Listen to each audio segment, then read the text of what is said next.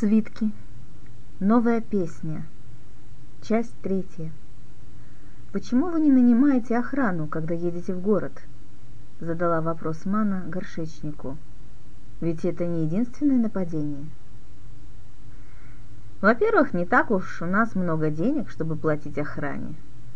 То, что мы отдаем Сачуоме, меньше, чем плата наемным воинам. Головорезы обходятся дешевле. Во-вторых, они не боятся охраны. Знаешь, всем надо как-то жить, как-то кормить семьи. Если бы не было Сачуоми, разве наемники зарабатывали бы так хорошо в наших краях? Ты понимаешь? И то, что сегодня этот незнакомец убил несколько жадных собак, ему еще припомнит в городе, поверь. Больше тебе скажу. Никто из нас не будет болтать про то, что дурак Емпи метнул топор да зарубил одного головореза. Все присягнут, что это сделал пришлый. Но и в кошеле хромого Тинни водятся монеты. Будет сочуоми урок. Когда вернемся, придется пожертвовать святилище. Хромой Тинни – персонаж народных сказок, ночной дух, который в образе хромого старика испытывает прохожих – Считалось, что добрых людей он за помощь награждает золотом, а злых заставляет плясать до упаду под звуки погребального барабана. Кошель хромого Тинни – символ справедливого воздаяния. Ночью почти не спали, опасаясь нападения. Костры горели жарко, отбрасывая всполохи вокруг, треща и завораживая. «Сыграй что-нибудь», — попросила жена горшечника. — она весь вечер жаловалась на боли, проявились все пережитые волнения. И лишь к ночи сказала, что, кажется, ее отпустила. Мана же, после горячей похлебки с чужим одеялом на плечах, чувствовала себя почти счастливой. «А какое хотите? Грустное, веселое?» Крестьянка не успела ответить. «Сыграй то, что играла в таверне». От неожиданности Мана вздрогнула. А думала, спит. Тихо же он подкрался. Узнал, стало быть. Если скажу, а вот для вас я играть просто боюсь. Вы после моих песен за меч хватаетесь. Он, может быть, и смутится. А может и нет. Но потом точно придушит где-нибудь. Или зарежет. Вы знакомы? Удивилась молодая женщина. Нет, должно быть, господин бывал у нас. Но я играла много. Что же вы слышали, господин? — я не покажу тебе моего страха. Тебе меня не запугать. Она взглянула ему прямо в глаза. Полноте. Разве мы виделись где-то еще?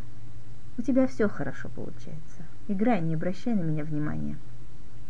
Он сел напротив, бережно поддерживая больную руку. Должно быть, рана не давала ему покоя. Мама заиграла. Ее слушали, потом просили сыграть еще и еще. Старинные песни пели все вместе, новые она одна, осмелев. Изредка она поглядывала на угрюмого убийцу, она продолжала про себя так его называть, но старалась, чтобы взгляды их не встречались. «А что за мелодию ты играла на крыльце?» Он поверг не только ее, но и всех присутствующих в изумление. «Ого! Да он все песни твои знает, знахарка!» Легонько толкнул ее в плечо горшечник. Что-то вы скрываете. Стали подшучивать над ними. Уж не поссорились ли вы накануне, голубки? Вы поражаете меня, господин, кокетливо улыбнулась Мана. Ваши уши, кажется, чутьче, чем у кошки. И глаза, наверное, отлично видят в темноте. Не жалуюсь. И охотитесь вы поэтому обычно по ночам. — Ночные птахи слаще поют. И на вкус слаще. Она вежливо наклонила голову, как это делала Каона, когда хотела показать, что оценила остроту. Что ж, один маленький, коротенький поединок, похоже, удалось выдержать. И, похоже, ему самому интересно. Пока интересно, он ее не убьет. Она запела «Смотришь на звезды». «Хорошая песня. Новая», «Да, там на крыльце и сочинялось», — засмеялась Мана. «И правда есть такой человек?» Она немного помолчав призналась. «Есть. А вот знаешь, у нас поют «Долго пел кулик подружки», — вмешался один из крестьян. Как это? Та-та-та-та-ти-та-ти-та. Мана тут же подхватила беззаботный мотив. На другой день, меняя повязку, она с удовлетворением отметила, что, несмотря на лихорадку, рана не гниет. «Вы удачливый человек. Стрела не задела ни кость, ни важные жилы и заживает на вас быстро. Если бы прошла чуть-чуть в сторону, вы бы и зашли кровью». Стрелок был никудышный. Зато лекарь отличный. Ты на меня истратила все платки, даже с головы сняла. Я не скоро верну тебе долг.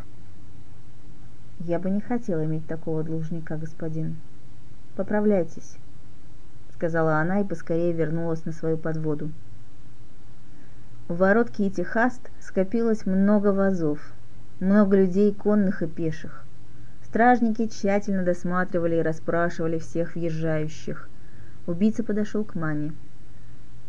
«Я обещал вернуть тебе долг». У Маны сердце ёкнуло. «Спокойно. Но не посмеет же он заколоть ее тут, при всех». «Денег у меня с собой нет, не взыщи. Возьми себе это». Он снял с пояса и отдал ей кожаную сумку, круто повернулся и быстро зашагал прочь.